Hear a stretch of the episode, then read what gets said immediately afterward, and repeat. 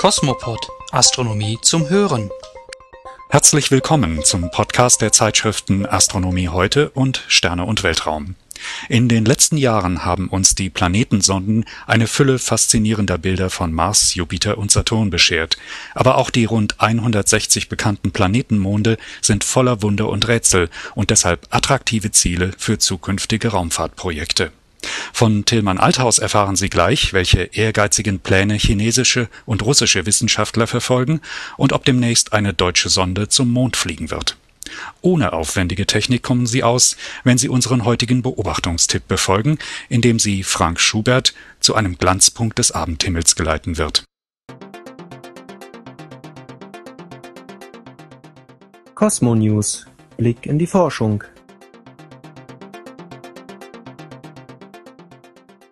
China baut Weltraumforschung aus.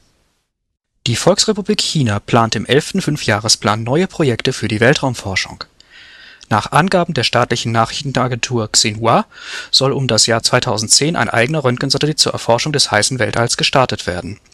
Außerdem möchte man sich an der russischen Marsmission Phobos beteiligen, die Proben von dem gleichnamigen Marsmond zur Erde bringen soll. China will hierfür einen eigenen Minisatelliten bauen, der Phobos aus der Nähe erkunden soll auch mit Frankreich soll zusammengearbeitet werden, hier steht eine Beteiligung an der Mission SMEES an, welche Eruptionen auf unserer Sonne beobachten soll. Bislang war Chinas Raumfahrtprogramm hauptsächlich auf praktische Anwendungen wie Wetter und Kommunikationssatelliten ausgerichtet, nun möchte man sich auch in der Weltraumforschung profilieren.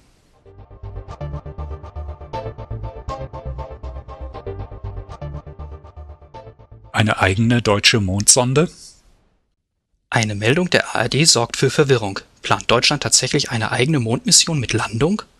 Die Mission sollte auf dem Erdtrabanten vor allem nach Helium-3 Ausschau halten, um es später für zukünftige Fusionsreaktoren zu nutzen. Dies war doch weit gefehlt, wie Friedhelm Klaasen, Projektleiter beim Deutschen Zentrum für Luft- und Raumfahrt, bekannt gab. Tatsächlich soll, wenn sich dazu die Finanzmittel finden, eine kleine unbemannte Raumsonde zum Mond fliegen. Ihr Name ist LEO oder Lunar Exploration Orbiter Leo soll mögliche Landestellen für zukünftige europäische Mondsonden suchen und die Mondoberfläche mit Radar exakt vermessen. Eine Stereokamera wird zusätzlich die Mondoberfläche dreidimensional kartieren. Falls das Projekt von der Bundesregierung finanziert wird, könnte der Start um 2012 erfolgen.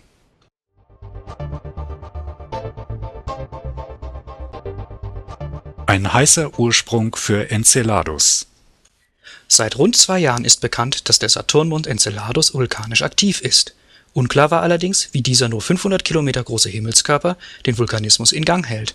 Eine neue Theorie bringt jetzt Licht ins Dunkel. Ein Forscherteam um Julie Castillo am Jet Propulsion Laboratory der NASA vermutet, dass Enceladus einen heißen Ursprung hatte. Demnach bildete sich der kleine Mond aus einer Mischung von Wassereis, organischem Material und Silikatmineralen. Diese enthielten kurzlebige radioaktive Elemente, die rasch zerfielen und dabei große Mengen an Wärme freisetzten Dadurch schmolz Enceladus kurz nach seiner Bildung völlig auf.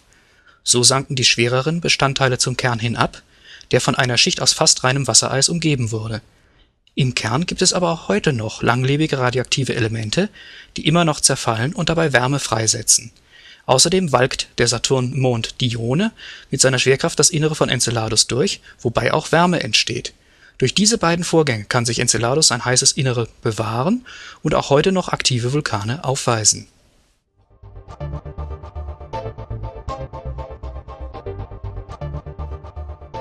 Europäisches Großteleskop jetzt vollständig. Die europäische Südsternwarte ESO nahm im Dezember 2006 das vierte und letzte Hilfsteleskop für das Very Large Telescope in Chile in Betrieb. Das Very Large Telescope besteht aus vier Hauptteleskopen mit 8 Metern Hauptspiegeldurchmesser, die zu einem Interferometer zusammengeschaltet werden können Dadurch entsteht ein Instrument, welches ein Vielfaches schärfer sieht, als es die einzelnen Teleskope für sich allein könnten. Allerdings stehen die vier großen Teleskope nur an sehr wenigen Tagen gleichzeitig zur Verfügung. Um die aufwendige Technik des Interferometers aber trotzdem dauerhaft nutzen zu können, plante man den Bau von vier Hilfsteleskopen mit 1,8 Metern Durchmesser. Diese können unabhängig von den großen Teleskopen genutzt werden. Damit lässt sich die Effizienz des Interferometers erheblich steigern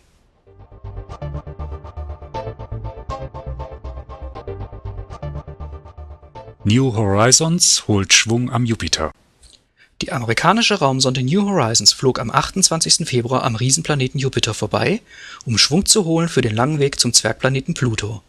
Die Forscher der NASA nutzten diese Gelegenheit, um die Instrumente an Bord gründlich durchzutesten und dabei auch Jupiter und seine vier großen Monde aus der Nähe zu erkunden. Der geringste Abstand zu Jupiter betrug rund zwei Millionen Kilometer, das entspricht etwa der sechsfachen Entfernung zwischen Erde und Mond.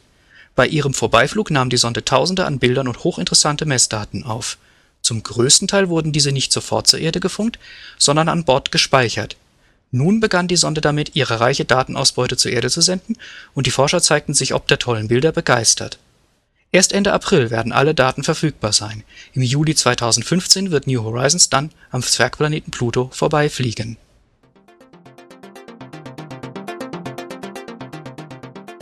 Cosmos Sky. Aktuell am Himmel. Der Abendstern in voller Pracht. Venusbeobachter kommen in der zweiten Märzhälfte voll auf ihre Kosten. Der Planet präsentiert sich in den Abendstunden gleißend hell. Von Tag zu Tag geht die Venus später unter, in der Monatsmitte gegen 21 Uhr, am Ende des Monats erst kurz vor 22 Uhr. Sie finden die Venus bei Sonnenuntergang etwa 30 Grad über dem Westhorizont. Zur Orientierung können Sie an ihrem ausgestreckten Arm entlang schauen Ihre geballte Faust bedeckt dann am Himmel ein Gebiet von etwa 10 Grad Durchmesser. Drei Fäuste oberhalb des westlichen Horizonts müssten sie also auf die Venus stoßen.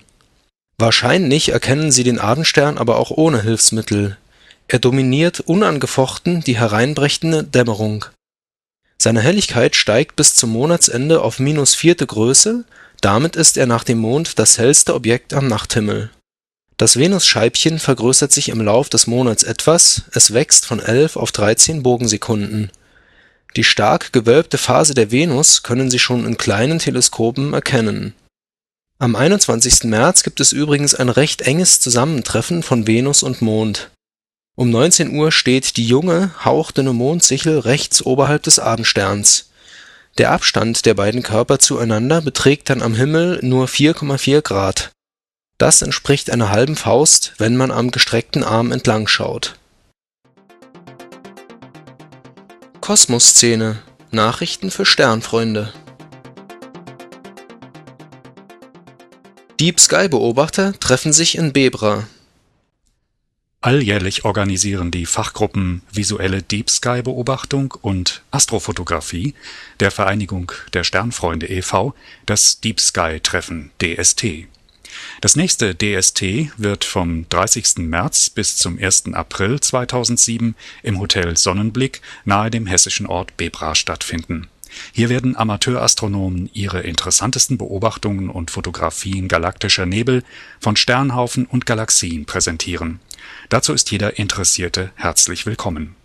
Darüber hinaus planen die Organisatoren Jens Bohle und Peter Riepe auch fachübergreifende Angebote so wird ein ausführlicher Workshop über das Thema Amateurastronomie und Internet informieren.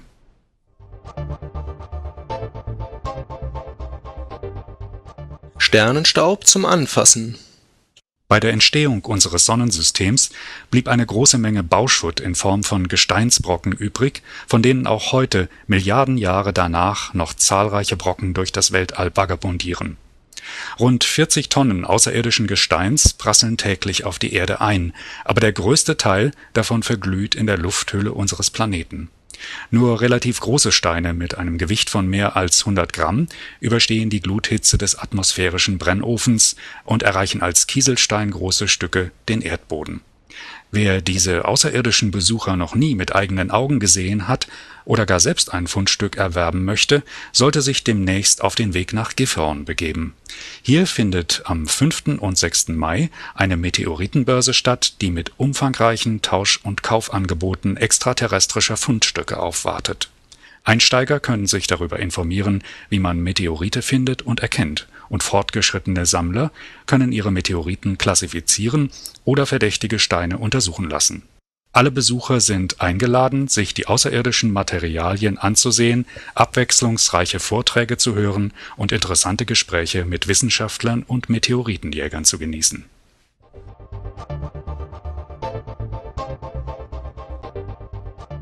Veränderlichen Beobachtungswoche 2007 Die Vielfalt veränderlicher Sterne ist groß. Manche ändern ihre Helligkeit innerhalb von Minuten bis Stunden, andere im Laufe von Monaten oder Jahren.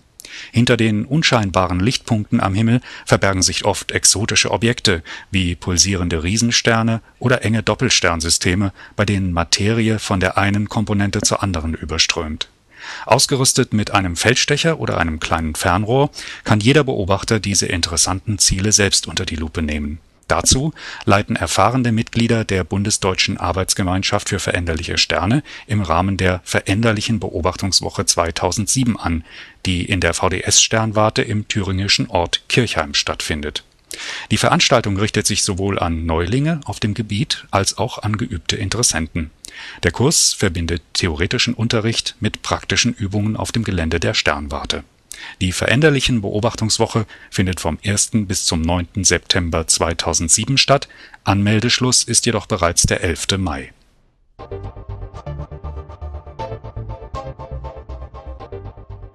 Eins zu 0 für den Erdschatten. Betrachtungen zur Mondfinsternis am 3. März. In Abwandlung des Worts eines berühmten Fußballers hätte man am Abend des 3. März vielleicht sagen können der Mond ist rund und die Finsternis dauert 74 Minuten. Doch leider ähnelt die Beobachtung solcher Himmelsereignisse oft eher einem Glücksspiel als einem fairen Match. Denn schließlich müssen sich Astronomiefans mit einem unberechenbaren Gegner herumplagen, dem Wetter. Auch diesmal zeigte sich der Gegner besonders hinterlistig. So musste in Norddeutschland ein erwartungsvoll zum Himmel blickendes Publikum hinnehmen, dass nicht der Erdschatten, sondern ein Wolkenband den Mond verfinsterte. Ab Mitternacht, als sich der Hauptakteur zwar rot, der Himmel aber längst grau gefärbt hatte, hieß es vielerorts einpacken.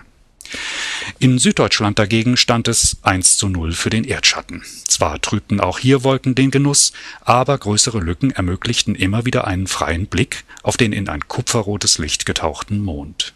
Begeistert von ihrem Beobachtungserfolg stuften hier Amateurastronomen das Ereignis auf einem der vorderen Tabellenplätze ein die nächste Gelegenheit, das rote Rund am Himmel Mitteleuropas zu erspähen, ergibt sich am frühen Morgen des 21. Februar 2008.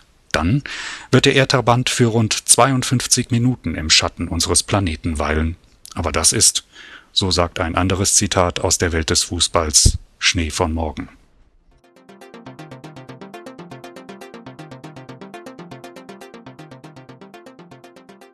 Soweit unsere heutigen Nachrichten aus der Weltraumforschung und Amateurastronomie. In unserem aktuellen Heft, der Aprilausgabe, lesen Sie unter anderem Archimedes schwebt auf den Mars, eine neuartige Ballonsonde zur Erkundung der Marsoberfläche. Und ist die Physik im Sonnensystem vollständig verstanden?